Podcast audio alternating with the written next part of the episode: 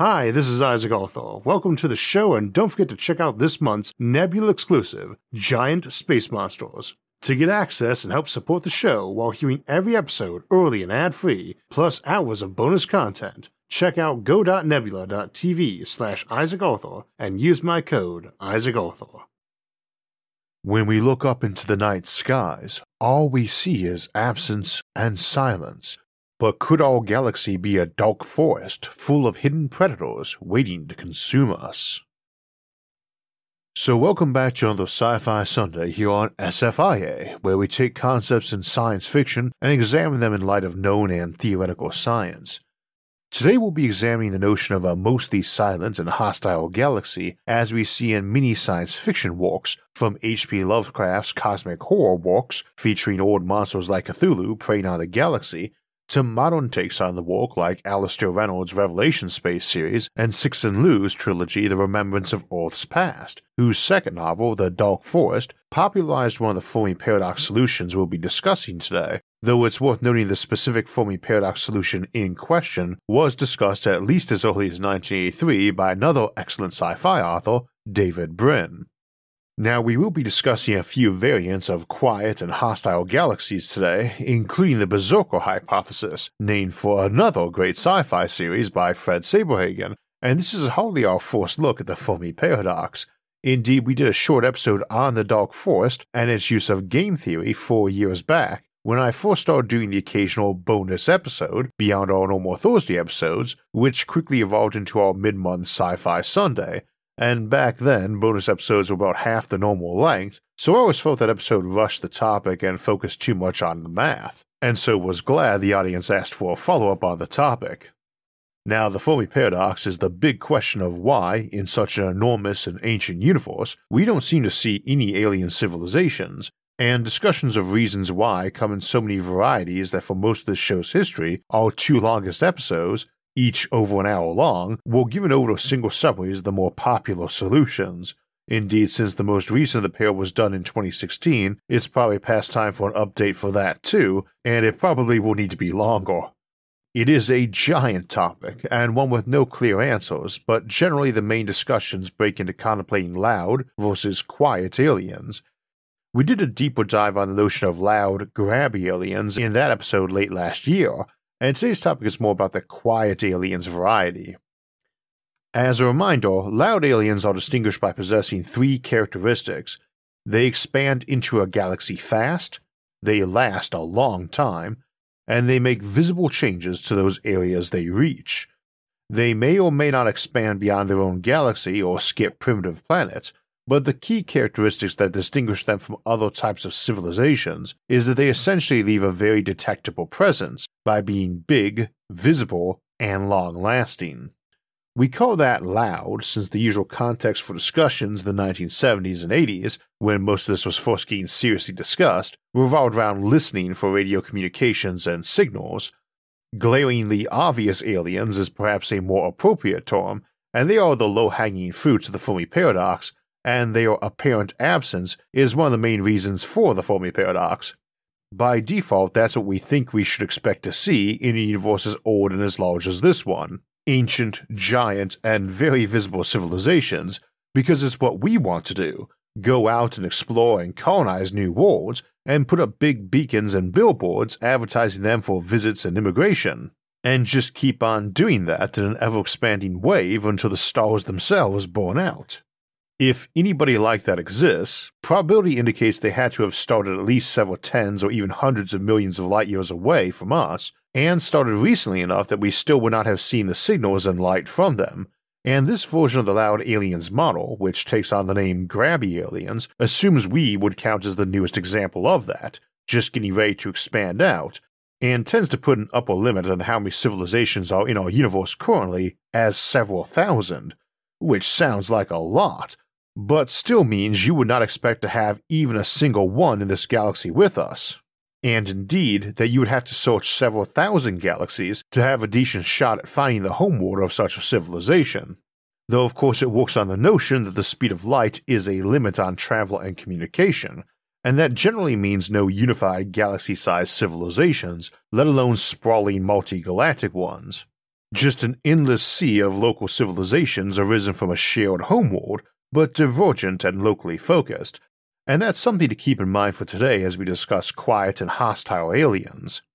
We don't really think there can be unification on policies or enforcement of them unless such a policy is essentially a mathematical certainty everybody converges on, no matter how different an outlook they are. Which is why options like Dark Forest theory rely on math such as game theory for their functioning. Now, loud aliens are defined by being fast expanders, relative to the age of the galaxy anyway, where fast might mean took millions of years to crawl across the galaxy, and the same relative notions apply to being long lasting, because a civilization that blows itself up in a few thousand years of technology might seem stable to us, but would be a brief bright flash on the galactic stage, a hiccup civilization, to keep to the loud and quiet analogy.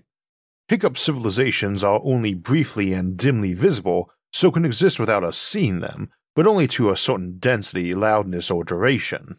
If they pop up too often or loudly or longly, we'd spot some. A civilization which is neither of these, expanding not at all or ultra slow, or enduring but a brief time, is a quiet alien, as would be one that left little evidence they existed, any one of those three traits being missing fast expanders, long lasters, galaxy changes, and you get a quiet civilization. The default solution to the Fermi paradox throughout most of the 50s and 60s was that since there weren't any loud aliens around, that either we were somehow blind to them or in denial to their existence, or that they were the quiet type, and usually this was attributed to those first two options expansion and durability. The paradox is named for Enrico Fermi, who helped design nuclear weapons and who died before the space race, and took the reasonable view at the time that space travel to colonize other worlds was probably not realistic, and that civilizations probably blew themselves up eventually and thus were hard to hear from. Again, just a quick hiccup or nothing at all. Which is a pretty decent answer, but seemed less convincing as time went on, and we hadn't blown ourselves up or even developed that capacity, to my knowledge, no nation has ever obtained or even seriously sought sufficient atomic weapon stockpiles to pose a real threat to human survival. Just the current civilization, which might take a couple centuries to restore itself after a full scale war if it happened. And with good reason, it's of no real strategic value, and it is insanely expensive to maintain that level of weaponry. Atomic stockpiles were mostly about ensuring that if your enemy attacked first and had some unknown but plausible advantage, like their submarines or bombers were sneakier than you thought, you would still have enough weaponry to deploy yourself to hurt them too badly to effectively launch an offensive war against you. This is part of why folks often refer to nuclear weapons as defensive, and the other piece of that equation that often gets left out, and will also matter for today, is that it's not a them versus us situation with no other players. If the world really was NATO versus the Warsaw Pact, and those had truly represented totally loyal and willing participants, then maybe invading your enemy by dragging your battered body over there to finish the job might work. But most of the planet was not in either alliance, and neither alliance was without its share of internal feuds and suspicions about their allies, their own internal rivalries, or they are neutral neighbors. This is a critical point to remember when contemplating scenarios involving alien civilizations or what a race of robots that we made might do in relation to us, because it is not plausible, especially with aliens, that you would have a simple scenario of us versus them and no one else involved or aware.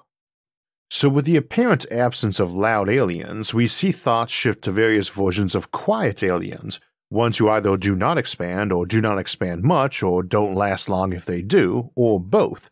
And that short duration might be something like ascending to another plane of existence voluntarily, rather than just blowing each other straight to hell. We tend to assume the ability to colonize space eliminates the short duration issue, as you don't have all your eggs in one basket, so some are bound to survive and thrive and lay more eggs, However, we also have the notion of the von Neumann probe or von Neumann chicken, as a response to the idea that sending manned ships on colony missions that might take centuries only to arrive at lifeless worlds might stop colonization. The von Neumann probe is a robot that arrives in a destination solar system, scans around it while latching onto some asteroid or moon, and extracting resources from it to build facilities in that system and copies of itself to go on to other systems. This became a popular notion as we sent folks to the moon, but only briefly, and we turned to robot missions for decades after. This is the Hart-Tipler conjecture of the Fermi paradox, that you can rely on self-replicating robots to do your exploring and maybe your colonizing too, at least laying the groundwork. But if the robots can come out, then you can have them send tight beam signals home and just litter the galaxy with them, sending out new waves if need be, to replenish those which might be failing to replicate or report over time, or failing in some other way.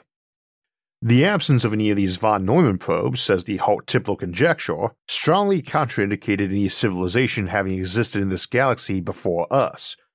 This is what makes objects like Oumuamua especially interesting, this being the interstellar asteroid some speculated might be an alien probe, or a damaged one, that passed by our inner system some years back. Which takes us to the Berserker hypothesis, the dark version of the von Neumann probe, where someone has intentionally or accidentally unleashed probes on the galaxy that attack other spaceships or even other primitive planets. Personally, I like the notion of someone having sent a second wave of probes out with updates and patches, with orders to remove or replace any probes they encountered lacking those new directives like the importance of leaving any planet alone with signs of life and just attacking other probes lacking the right directives or IFF beacon, thus getting you the result of endless mutant waves of probes attacking each other, with some occasionally attacking primitive planets or less primitive ones where they've got basic space travel and probes of their own lacking the right beacons or IFF.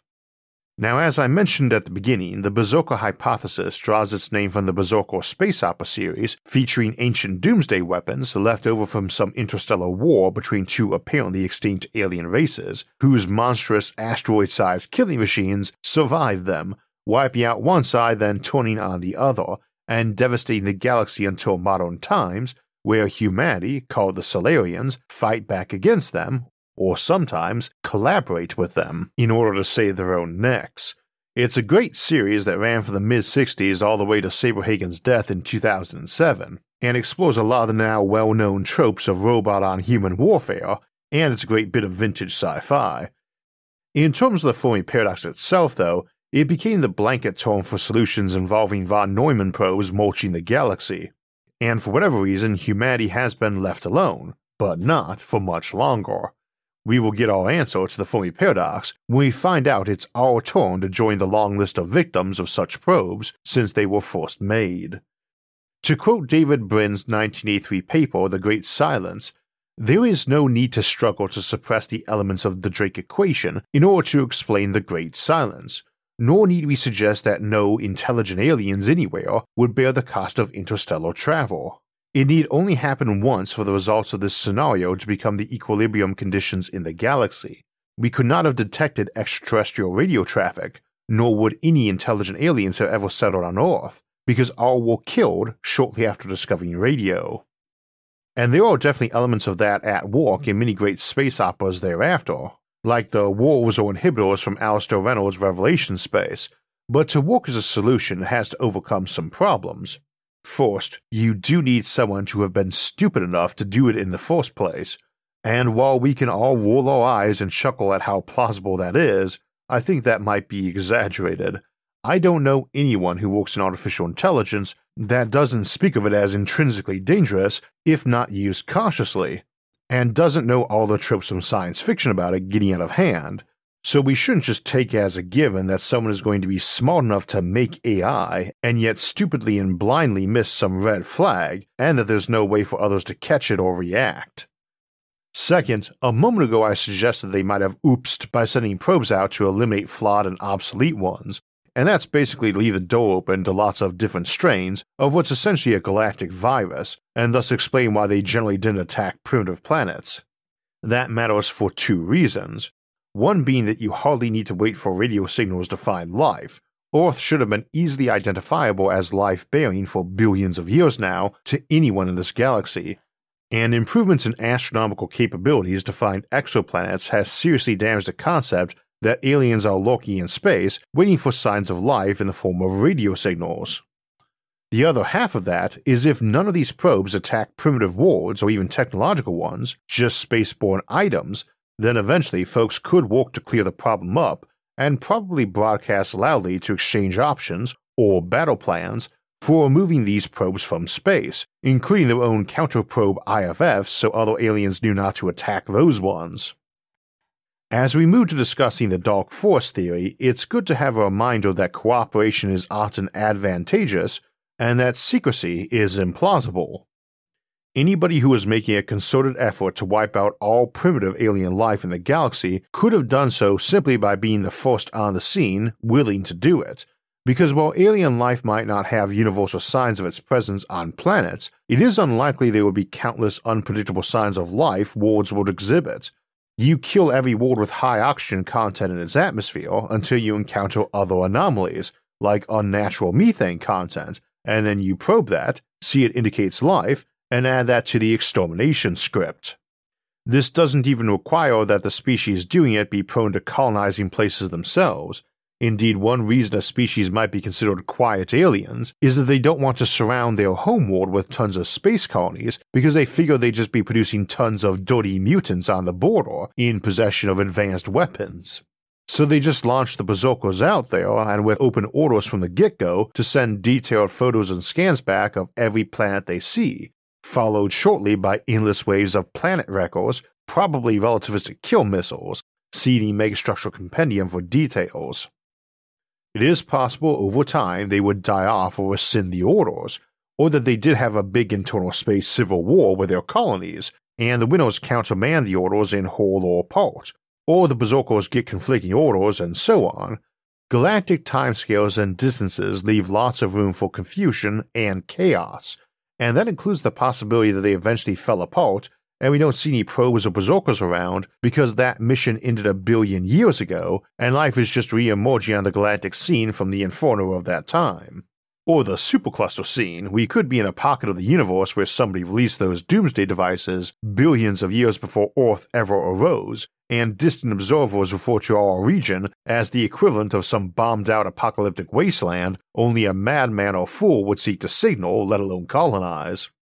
Note that all of these cases still involve leaving a big footprint on the galactic scene, which was our third qualifier for being a loud alien expands fast, lasts long, and changes its environment, which is true whether you're terraforming a barren planet with plants and blue skies and clouds, or planting mushroom clouds on peaceful, primitive paradise planets.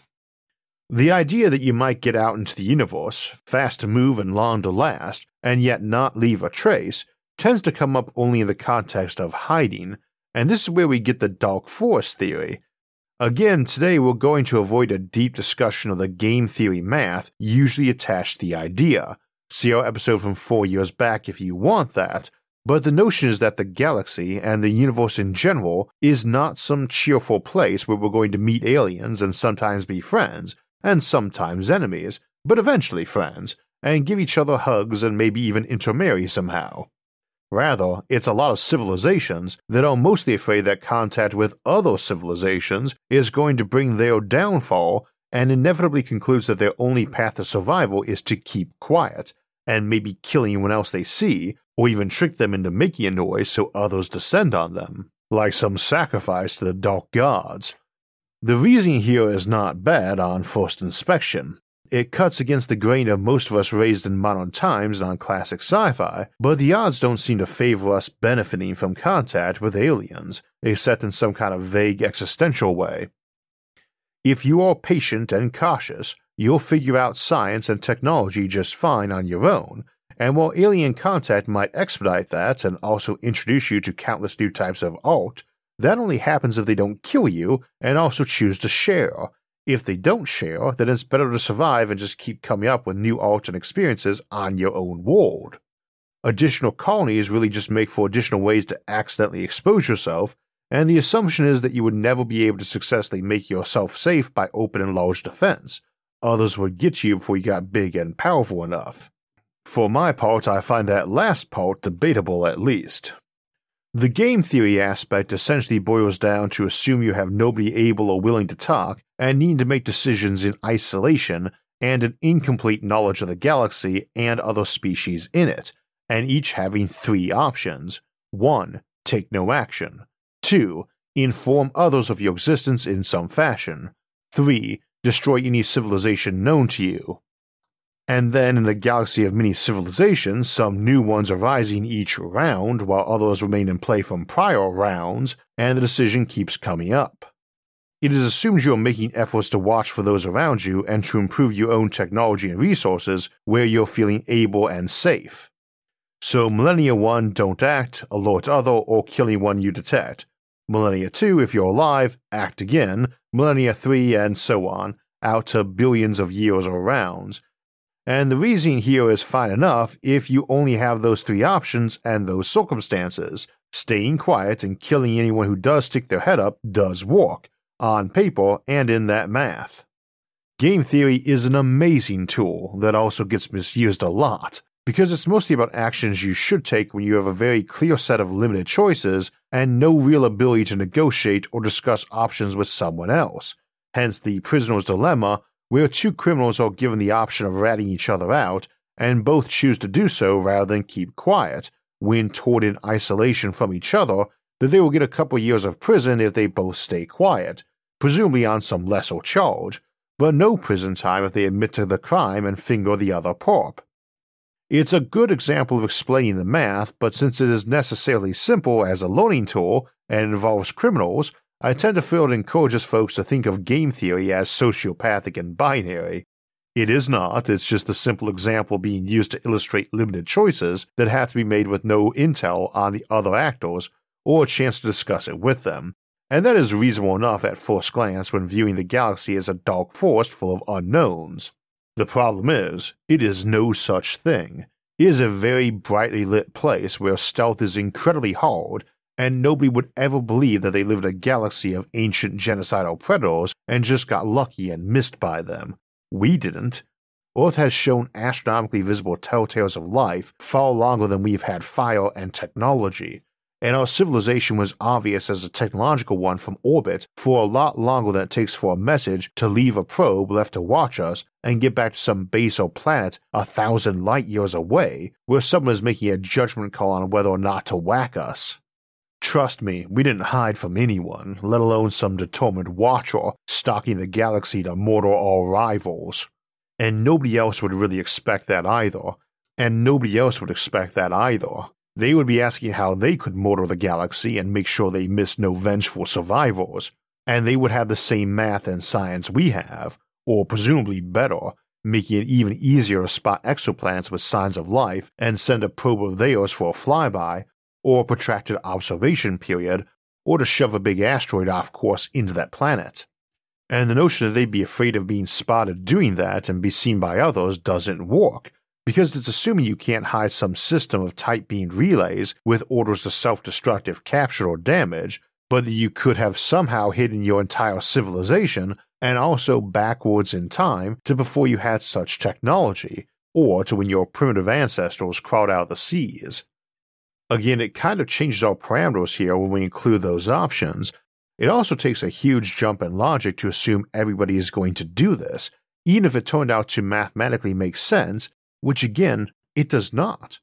Our math example had three options do nothing, alert others to your presence, or wipe out someone you found, and it is assuming you can not only wipe out a civilization that speaks up, but believe you can from the moment you pick this strategy with 100% confidence, in addition to assuming you think you could successfully hide and not have been seen before that. Neither of those seems plausible, and yet if either fails, the math does too. Now, if folks ignored it anyway and colonized space, then someone might come by and kill them, but if everyone is trying to lie low, it is a big leap to assuming that anyone is going to be willing and able to roll up to some emerging interstellar empire and take them down. On the one hand, we tend to assume some secretive alien race that have been lying low for millions of years would have weapons that could crack reality open, but that's a big assumption considering how fast that science and technology have been rolling out for us thus far, and they've gone and taken a thousand star systems and have emerging Dyson swarms around them by the time you get in a lore a thousand light years away and can send a reaction, you would have to be worrying that you just took a pot shot at a giant who's going to walk on over and clobber you now. It's not that there aren't some scenarios where everyone agrees to remain fairly quiet and not expand much. We usually call that the self quarantine hypothesis.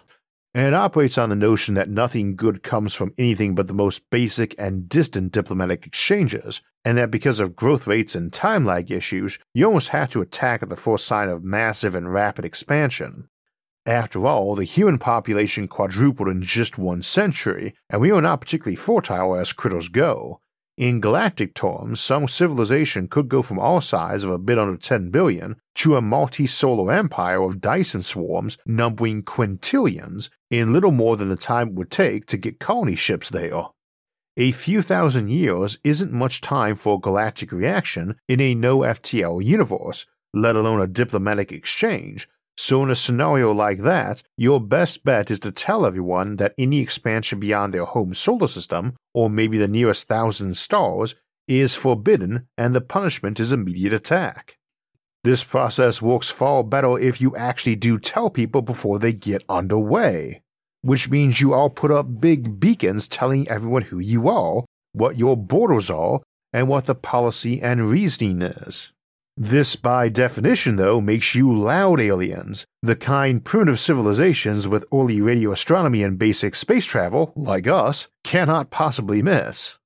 The problem there, as with the others, is that it is assuming universal policies in an environment that doesn't encourage or permit lots of discussion. Now, Dark Forest itself does not require discussion, but it also only makes sense if the various civilizations murdering each other follow a fairly limited selection of possible moves, which again is great in game theory, especially this sort of simple case, but reality doesn't put those limits on them. Let's say I'm trying to sell this strategy to Congress or Parliament, we'll call them the steering committee. What is the first question? How do we know anyone out there is hostile? Well, the response is that we do not, but we need to assume that, and the follow up is, for how long? We're new to space, so cautious first steps make sense, but caution is not the same as agreeing to an eternal policy of waiting in terror for real data, and I think most folks who would qualify as ambitious and competitive, which tends to describe a lot of leaders, would inherently abhor this approach. Not all species might act the same, that's what we call non exclusivity, that certain behaviors cannot be assumed to be universal amongst space capable civilizations. We can assume math and rocket science are pretty universal to space capable civilizations, and probably game theory too as a result, even though its invention comes after experiments with rockets and might not be required or super obvious. Nonetheless, whether or not a civilization likes baseball or hot chocolate really should have no bearing on their ability to get spaceflight.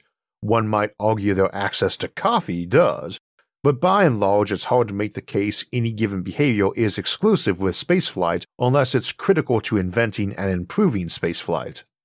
Some folks do make the case that since you almost have to have nuclear technology and the bomb, a certain capacity for coexistence and peace with others is required, but I would merely say that was more probable rather than exclusive.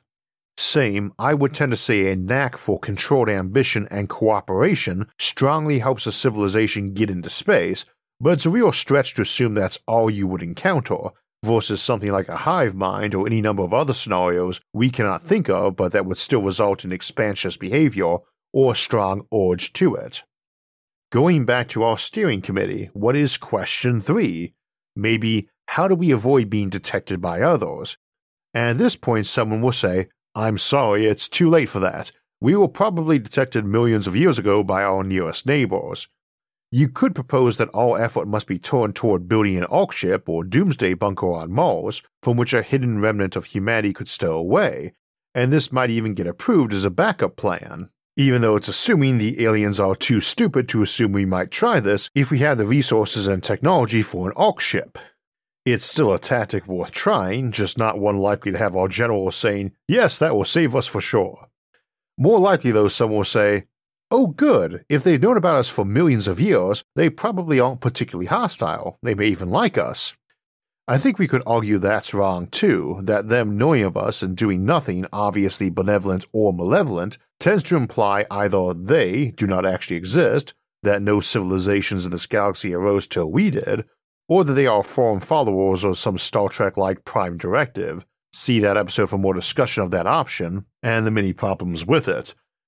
But the scientists then follow up by saying no, they must see us dead for their own protection, it's mathematically required, I think that's going to get a lot of skepticism, and frankly, I don't think it would matter how firmly they could prove that. You're essentially arguing the best answer to having neighbors here on Earth is to nuke them before they decide to nuke you. There's a finite chance Luxembourg might one day decide to build a doomsday device and use it, so we must blow them up first. Math says so. As we mentioned earlier in our discussion of nukes in the Cold War, that sort of logic has its own flaws, but really only applies to cases where it's you and us and no interested third parties.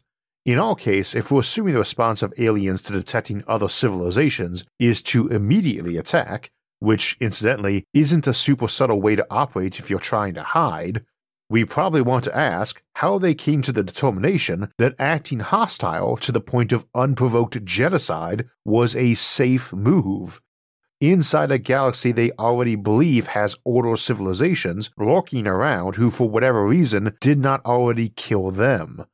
Again, we can't just ignore that logical flaw of assuming everyone didn't know you existed till you sent out radio signals.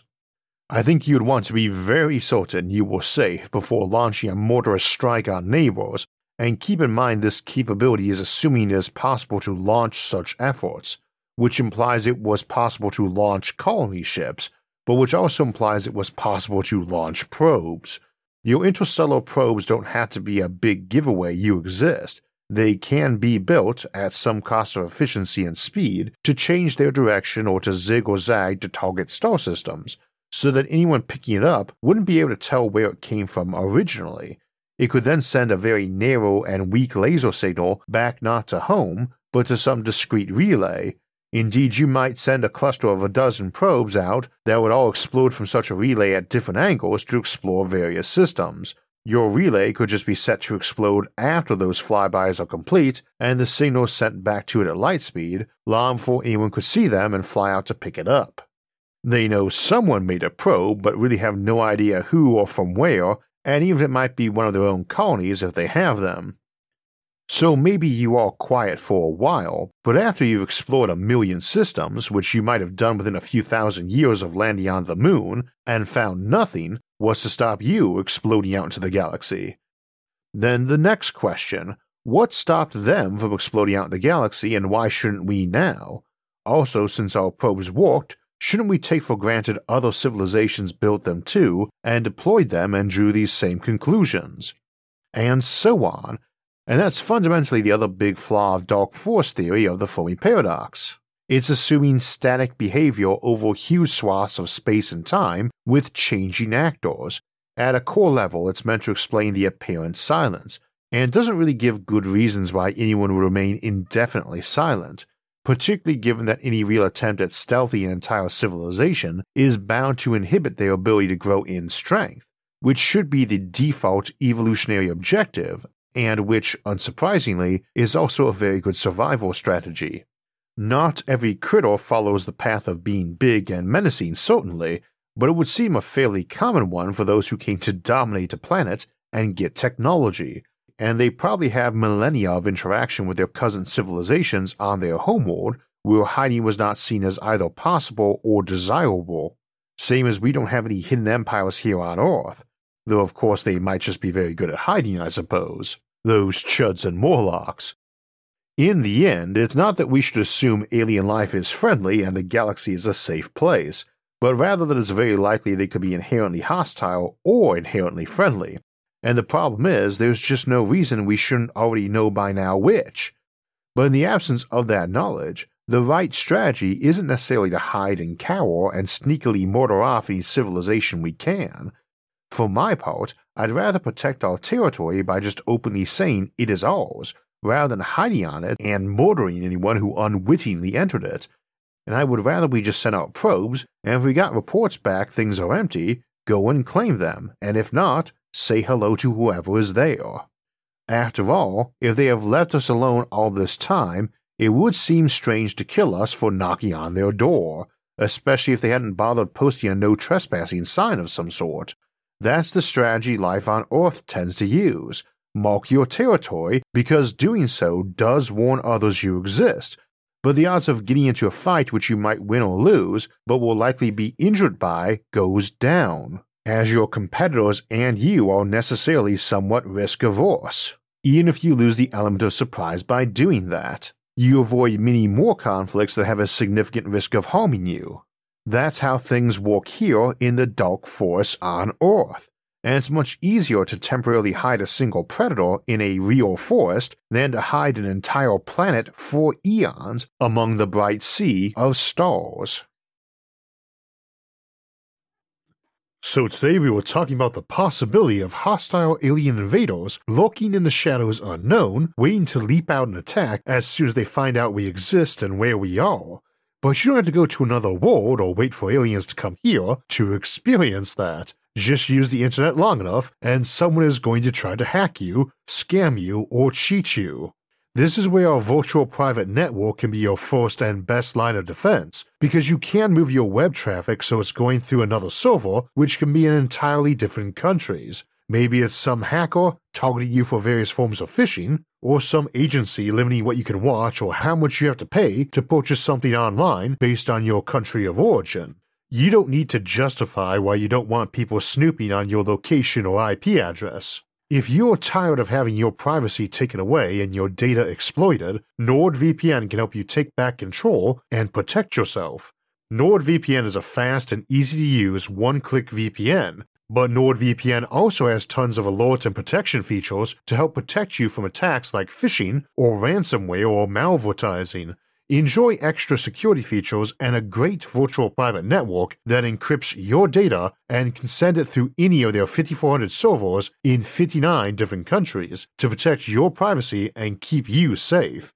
You can check out their website to learn all the benefits NordVPN offers. Just go to nordvpn.com slash Isaac to get a two-year plan plus a bonus gift on top.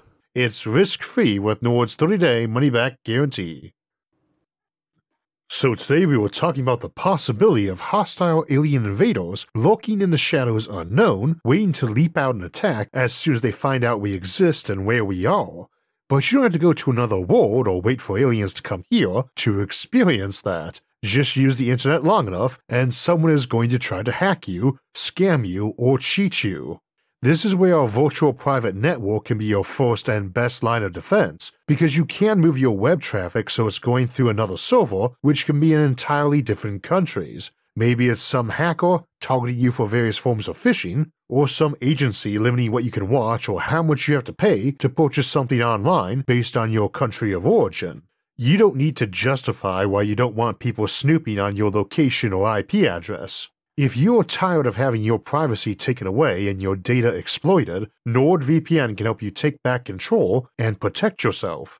NordVPN is a fast and easy to use one click VPN, but NordVPN also has tons of alerts and protection features to help protect you from attacks like phishing or ransomware or malvertising.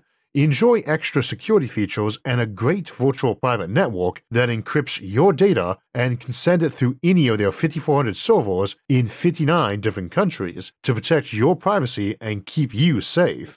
You can check out their website to learn all the benefits NordVPN offers. Just go to nordvpn.com slash Isaac to get a two-year plan plus a bonus gift on top. It's risk-free with Nord's 30-day money-back guarantee.